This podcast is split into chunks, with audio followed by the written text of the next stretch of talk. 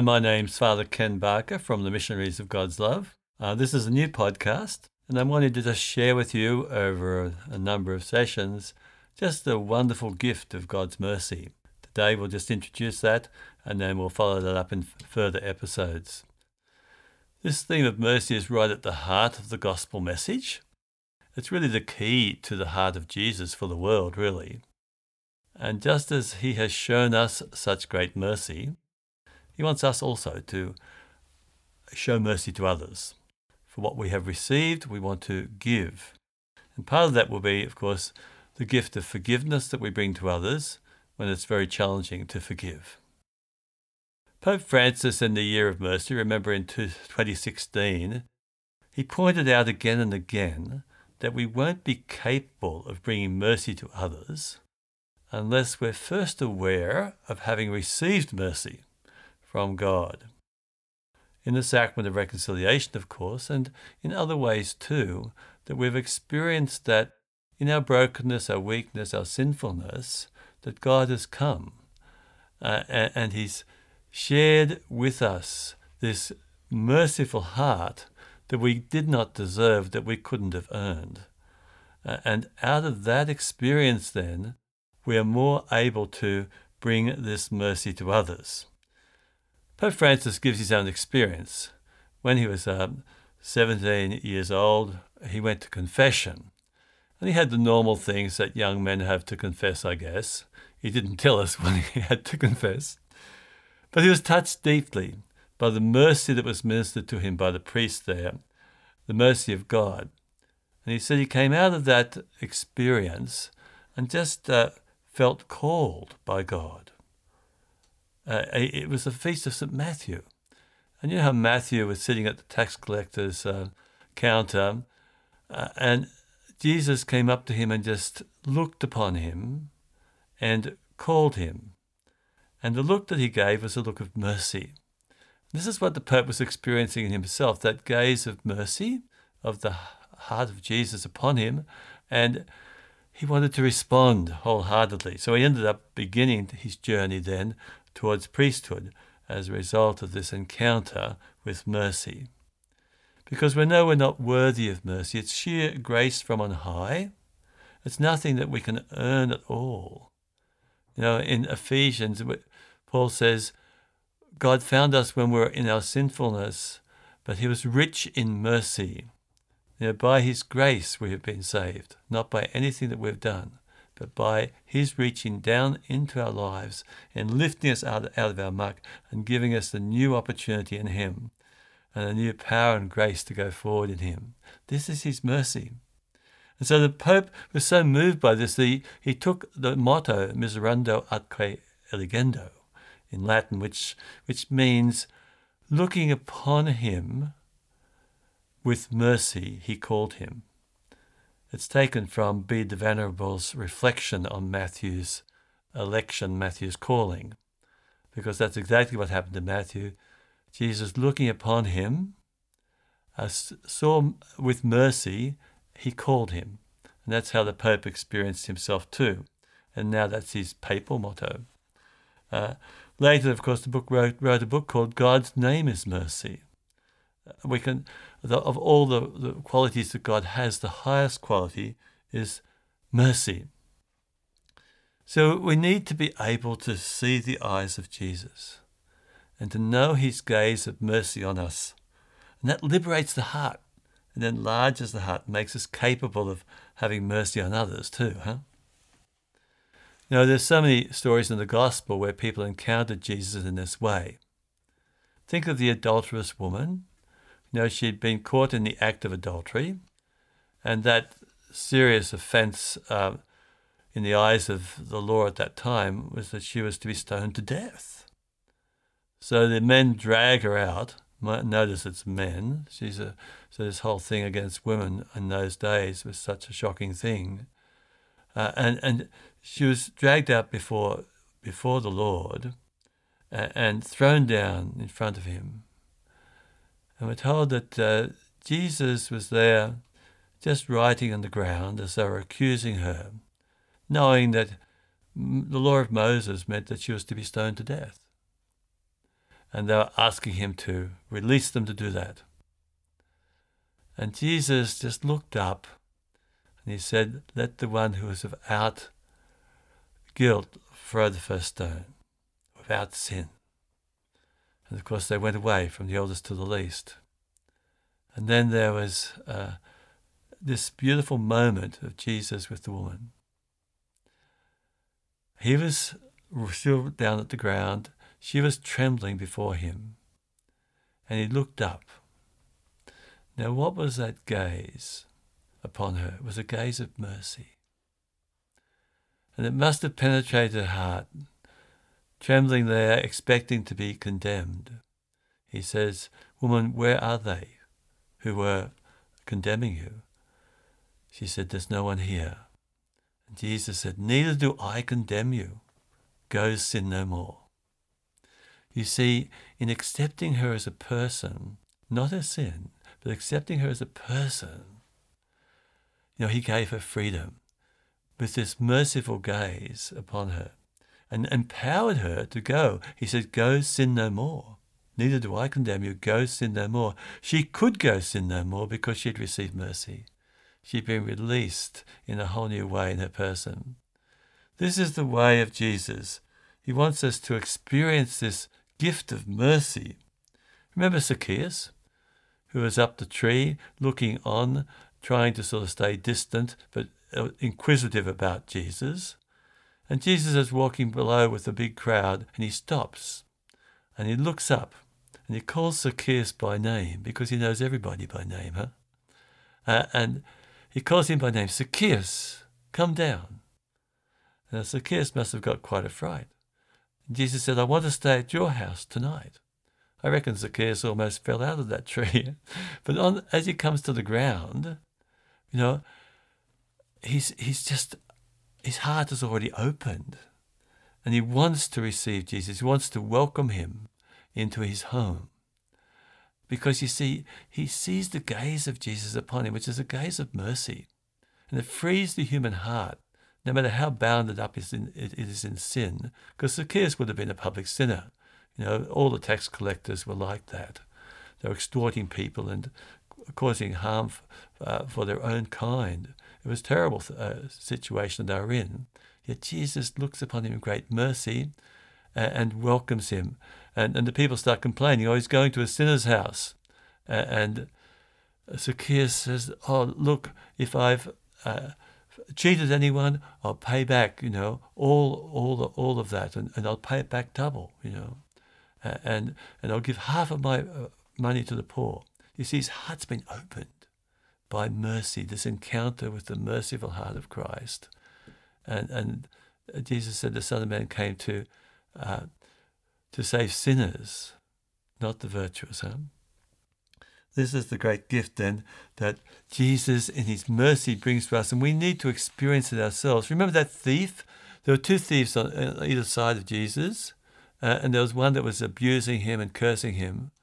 And the other one, he must have, I reckon, just seen the gaze of the Lord. And Jesus' eyes upon him touched him as he's hanging there in agony, Jesus also in great agony. and Jesus' eyes penetrated him, I think. and, and, and the man said, you know, Jesus, remember me when you come into your kingdom. And this day, Jesus says, you'll be with me in paradise. So, in this agonizing moment when Jesus should have been, like most men would have been, just worried about his own pain and his own death, he's at that moment bringing mercy to this man. So, my friends, this is what we need most of all. Now, mercy is the highest quality in the heart of God. Now, uh, Saint Faustina said that, who had the revelations of, on the mercy of God. Pope John Paul II, in his encyclical on mercy, he called it the most stupendous attribute of God. And it's for all who welcome uh, the life of God within them. We're also meant to have that as the highest quality in our hearts. You know, we go after justice so much, don't we? But mercy actually triumphs over justice. Uh, and we, we need mercy more than we need justice. But we need both. John Paul II had first hand experience, of course, of the brutality of human beings and what they're capable of doing in the Second World War uh, when he was in Poland uh, as a young seminarian. He saw many people rounded up and sent to concentration camps and slave labor. And, and many of his own Jewish friends perished in the gas chambers. You know, it was a shocking time. He, he went through all of those terrors and all of that, uh, you know, human misery.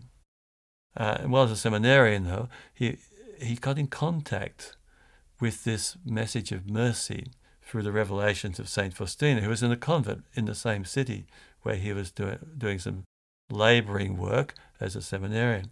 Uh, and uh, and she'd written revelations in her diary of the Divine Mercy, so he was very well, well aware of it. Uh, and so, as a young priest, as a bishop of, of Krakow, uh, he'd reflect a lot on that mercy. And it was the keynote of his pontificate. And he spread that message uh, widely. In his encyclical on uh, mercy, Dives in Misericordia, Rich in Mercy it's called, uh, you know, he wanted to show that justice is not enough.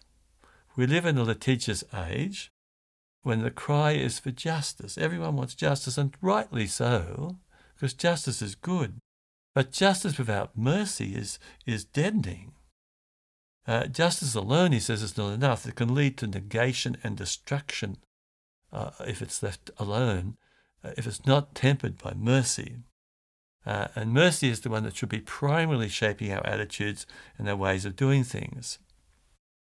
So John Paul II dedicated the whole world to the divine mercy when he visited the shrine that had been built around where Faustina's um, uh, convent was.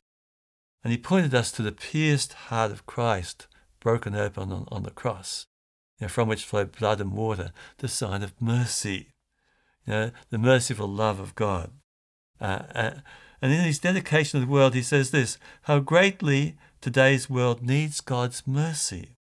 In every continent, from the depth of human suffering, a cry for mercy seems to rise. Where hatred and the thirst for revenge dominate, where war brings suffering and death to innocent people, there the grace of mercy is needed in order to settle human minds and hearts and to bring about peace. He loved to quote Faustina that the, the world will never have peace until it opens its heart to mercy. So he not only proclaimed the good news of God's mercy, John Paul II actually lived it. Remember in the 13th of May in 1981 in St. Peter's Square, he was critically, critically wounded by an assassin's bullet. Uh, he recovered miraculously. He attributed it to the intercession of uh, Our Lady of Fatima because 13th of May is the, her feast.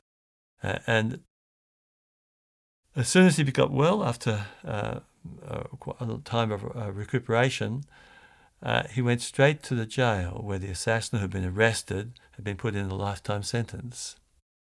He visited this man, Muhammad Ali Agca, and asked for uh, and asked the, the man, the man to um, to turn to the Lord, and he forgave him. He didn't ask the man to be released, but he brought forgiveness all the same. He showed mercy to him. So justice needed to be done, but he wasn't going to sort of hold contempt in his heart or anger or bitterness or resentment towards the man who had tried to kill him. He wanted to show mercy. Uh, this is the heart of God, you see. And it's the heart of God for uh, each one of us, really, and that we all need to have.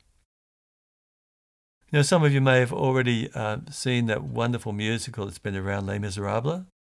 Uh, it's a wonderful uh, musical version of the novel by Victor Hugo. And you remember John Valjean uh, was a French uh, prisoner, hounded and transformed. Uh, you know, hounded by, by, by, by, people, but then transformed by mercy. You know, he was sentenced um, to 19 years of hard labour for stealing some bread. Uh, uh, and became, after time, a hardened and tough convict, really. Um, but eventually he earned his release.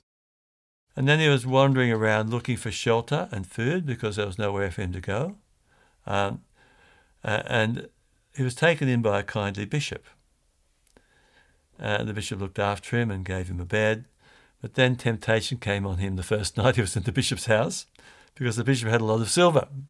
So he ran off with a bag of the silver.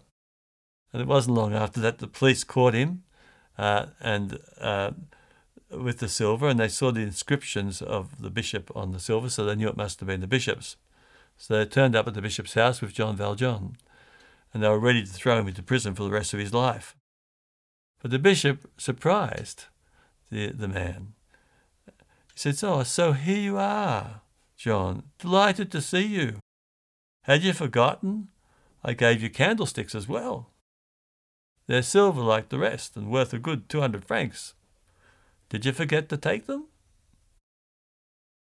And you see, John Valjean was flabbergasted by this because the police just went off. They thought, well, it was a the bishop had actually given it to him, and he was he couldn't speak. And the bishop simply said to him, "Go, you're free now, but don't forget don't ever forget that you've promised me to use this money to make yourself an honest man. You see, the gift of mercy unearned, the gift of mercy that unsolicited uh, touched this man and changed his hard heart. And he became actually a very strong, good uh, man under that, that grace. M- mercy melts the heart and gives a new power to be who we're meant to be. So, in this series, uh, I want to show how this attitude of mercy leads to the grace of forgiveness as well, when we can forgive those who we thought we could never forgive. You know, I, I was touched by a story that actually sort of has uh, shaped a lot of my thinking around this. It was um, a terrible thing that happened during the Bosnian War. Uh, a, a, religious sister named Lucy Vertrusc uh, had been raped by one of the soldiers that came in and invaded the convent. And as a consequence, uh, she was having a child. And in the letter that she wrote to her superior, there was something very beautiful in it because she said, You know, my heart was shattered when the life that I had given to God seemed to be robbed from me by what happened when I was raped. Uh, but I have come through that dark time and I've come to a new place and I've realized God's mercy in my life. And I've realized that I can give my life now as a sacrifice for those many women who have endured the same uh, degradation that I've endured as a result of rape. Uh, and and she said, finally, she said, I will go now with my child. I don't know where. But one thing I'll do as I bring my child up, I'll let my child know that the greatest thing a human being can do is to forgive. That really struck me when I read those words. The greatest thing a human being can do is to forgive. So during this series, while I'm sharing with you about mercy and the beautiful attitude in the heart of God that He wants to implant into our hearts. I want to also share how to actually forgive, because many of us find it difficult to forgive. Many of us have been hurt badly. Many of us have carrying wounds from the past that uh, we feel would never be healed. And many of us can sort of have a resentment in the heart that can really eat away at us deeply and, and erode our confidence in ourselves, in God, and in other people. And so that's what we want to touch into during this series. Speak more about mercy, but also more about the capacity to forgive as a great gift from God. So I hope you continue to take the journey with me. Bless you.